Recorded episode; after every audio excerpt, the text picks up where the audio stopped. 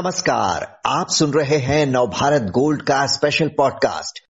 2002 के गुजरात दंगों के दौरान गैंगरेप और मर्डर के मामले में उम्र कैद भुगत रहे 11 दोषियों की रिहाई पर सियासत तेज हो गई है।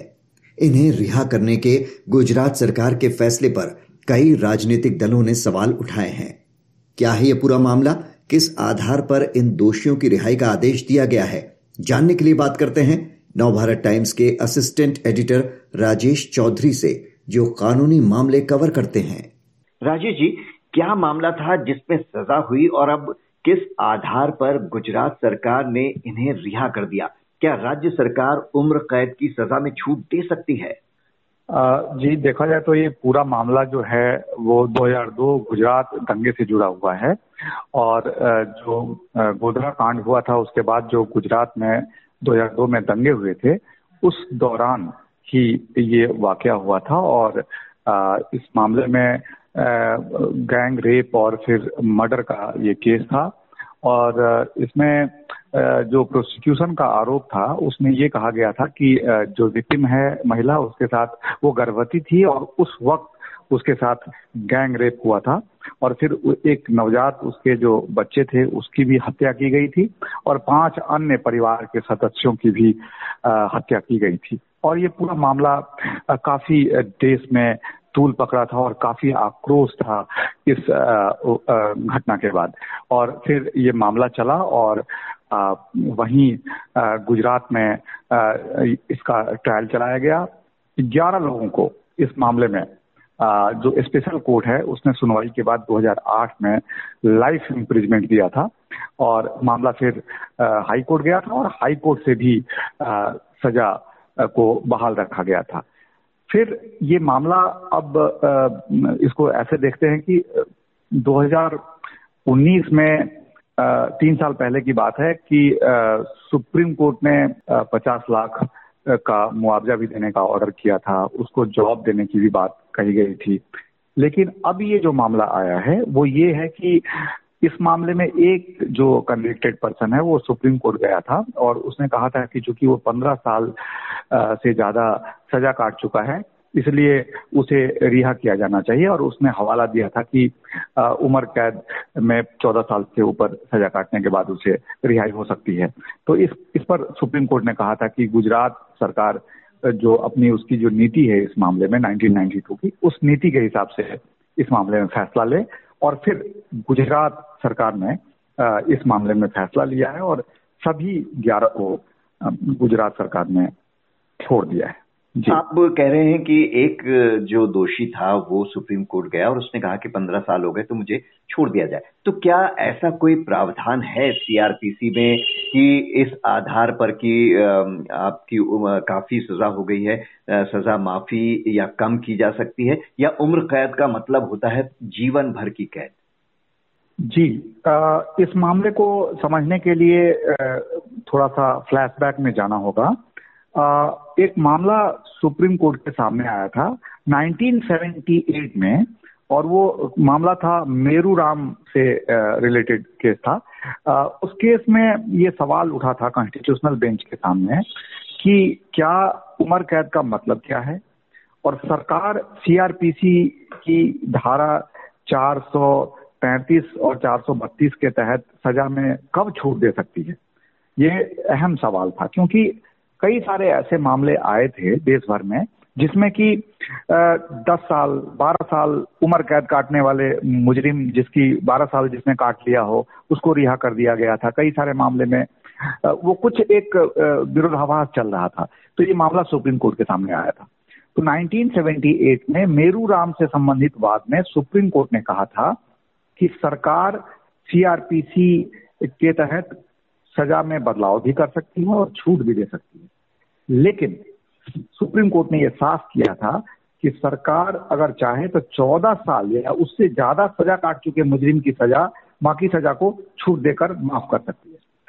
और जेल मैनुअल के मुताबिक उम्र कैद की सजा जो पाए हुए मुजरिम होते हैं वो 14 साल अगर सजा काट चुके होते हैं तो जेल प्रशासन उनके कंडक्ट के आधार पर उसके केस को सजा रिव्यू कमेटी के पास भेजती है और कमेटी अगर समझती है कि मुजरिम का जो कंडक्ट है वो ठीक है तो वो फिर सिफारिश करती है संबंधित राज्य के राज्यपाल से और फिर बाकी की सजा माफ हो जाती है। तो कुल मिलाकर देखा जाए तो सीआरपीसी में 432 और 433 सेक्शन है और फिर 433 ए भी जोड़ा गया 1978 के सुप्रीम कोर्ट के जजमेंट के बाद, और उसमें साफ किया गया कि उम्र कैद का मतलब तो उम्र कैद होता है, लेकिन सरकार चाहे तो सजा में छूट दे सकती है। वो तब दे सकती है जब कोई भी मुजरिम 14 साल से ज्यादा सजा काट चुका हो तो उसके कंडक्ट के आधार पर सजा में छूट दी जा सकती है। इसको यूं समझने की जरूरत है कि भारत में जो सजा दी जाती है वो रिफॉर्मेटरी सिस्टम है, यानी कि सुधार के लिए सजा दी जाती है।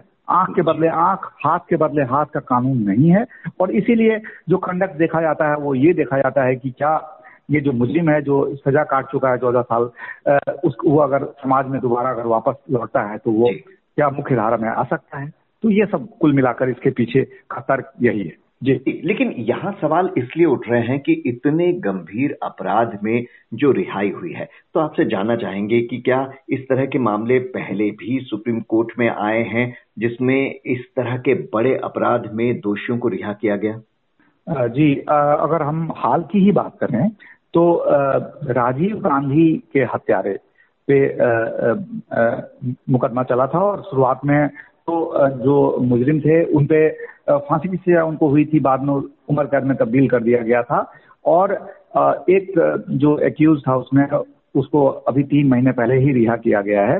पेरारिवलन नाम है उसका, उम्र कैद की सजा काट रहा था और 32 साल जेल काट चुका था, और इसी आधार पर सुप्रीम कोर्ट में मामला आया था और उसने सजा में छूट देने के लिए जो अपील की हुई थी राज्यपाल के पास उसका मामला पेंडिंग था और वो सुप्रीम कोर्ट के सामने आया था। तो सुप्रीम कोर्ट ने कहा कि वो 30 साल से ज्यादा जेल काट चुका है, उसका कंडक्ट अच्छा है और ऐसे में ये माना जाना चाहिए कि वो अब सजा उसकी पूरी हो चुकी है। और सुप्रीम कोर्ट के ही आदेश से पेरारिवलन को अभी सजा में छूट दी गई थी और वो भी उम्र कैद की सजा ही काट रहा था। और आपको ये बात ध्यान रखना होगा कि राजीव गांधी की जब हत्या हुई थी तो न सिर्फ पेरारिवलन बल्कि और भी कई सारे मुजरिम थे जिनको फांसी की सजा दी गई थी और बाद में उम्र कैद की सजा में तब्दील हुआ था। हत्या का मुकदमा था और भी टाटा वगैरह के गंभीर आरोप लगे थे। इसी तरह से अगर हम थोड़ा सा और पीछे जाते हैं तो दिल्ली का चर्चित तंदूर कांड को याद करना होगा। नैना सहनी की हत्या हुई थी और तंदूर में ऐसा प्रोसिक्यूशन का आरोप है कि नैना सहनी के बॉडी को चॉप करके तंदूर में जलाया गया था, बहुत बड़ा मामला था। और उस मामले में भी तो सुशील शर्मा है उसको फांसी की सजा हुई थी और आखिर में लोअर कोर्ट से भी फांसी हुई, हाई कोर्ट से भी कंफर्म हुआ फांसी की सजा और सुप्रीम कोर्ट में जाकर वो फांसी की सजा उम्र कैद में तब्दील हो गई थी।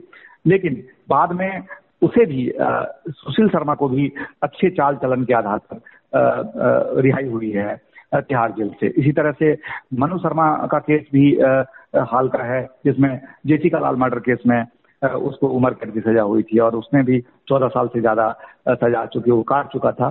तो जेल में उसकी सजा को फिर से एनालाइज किया गया और फिर उसके उसको अच्छे चाल चलन के आधार पर रिहा किया गया। तो ऐसे तमाम मामले हैं जो अगर हम रेप और मर्डर के केस को देखते हैं तो सेक्शन वाइज अगर हम देखते हैं तो अपने हिंदुस्तान में सबसे गंभीर जो अपराध माना जाता है वो मर्डर माना जाता है, क्योंकि मर्डर केस में मैक्सिमम पेनल्टी डेथ पेनल्टी है।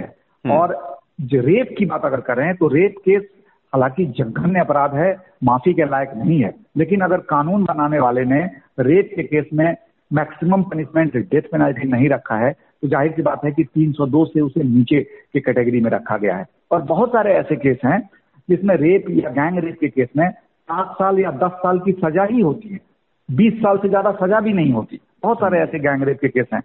तो क्या उस केस में सरकार चाह के भी किसी को जेल में 10 साल के बाद रख सकती है? नहीं रख सकती।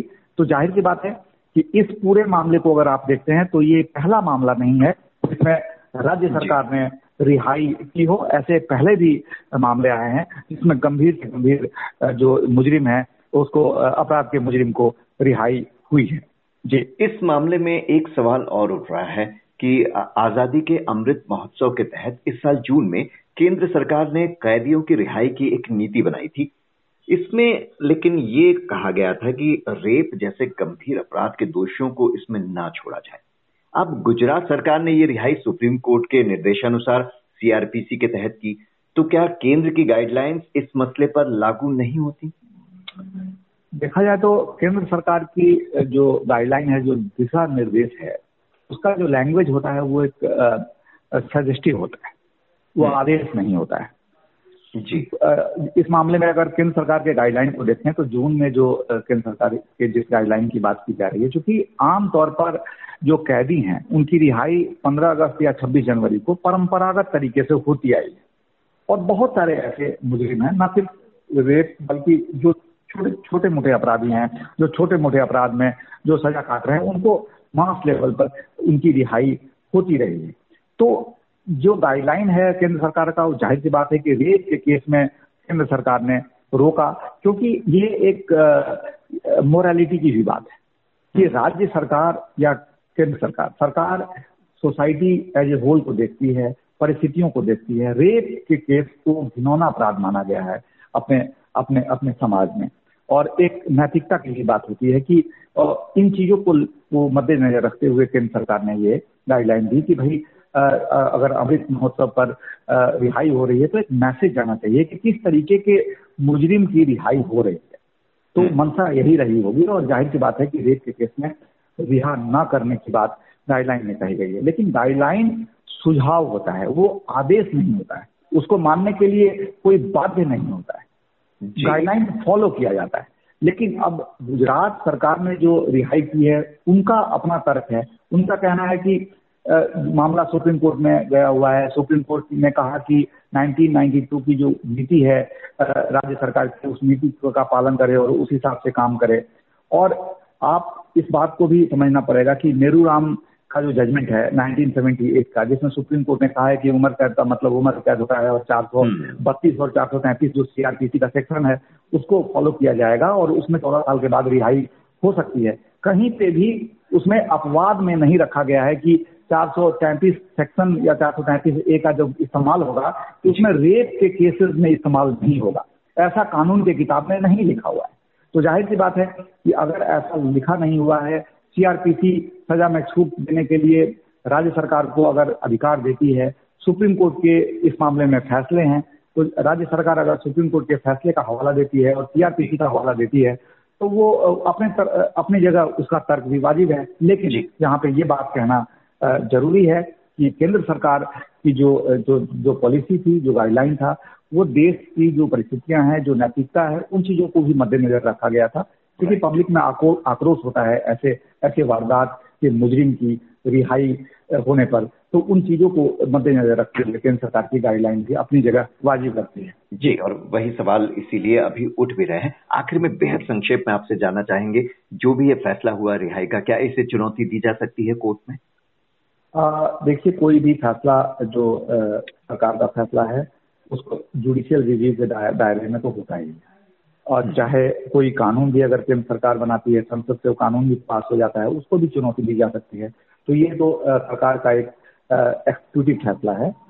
तो एक्सिक्यूटिव फैसले को अगर कोई कानून किसी को लगता है कि नहीं सीआरपीसी के प्रोविजन को फॉलो नहीं किया गया है, या सुप्रीम कोर्ट के जो पहले के जो फैसले हैं उसके हिसाब से ये रिहाई नहीं हुई है, तो इन ग्राउंड्स के आधार पर अदालत का दरवाजा तो खटखटाया जा ही सकता है, क्योंकि अदालत तो सबके लिए खुला हुआ है। लेकिन फिर यहाँ सवाल यही होता है कि अदालत जब मामले को देखेगी तो वहाँ पे अदालत इमोशन पे नहीं चलती है, वो तो फिर कानून की किताब खोली जाएगी, संविधान देखा जाएगा, सीआरपीसी पढ़ा जाएगा, और फिर वो एनालिसिस सुप्रीम कोर्ट या फिर हाई कोर्ट के सामने जब मामला आएगा तब वो देखना होगा कि फिर अदालत किस तरीके से इस बात को इंटरप्रेट करती है जी जी। बहरहाल, इस मामले में सियासत तेज होती जा रही है, और देखना होगा शायद जल्द ही कोई इस मामले को चुनौती भी दे दे कोर्ट में। राजेश चौधरी जी, बहुत बहुत शुक्रिया इसे अच्छी तरह से समझाने के लिए।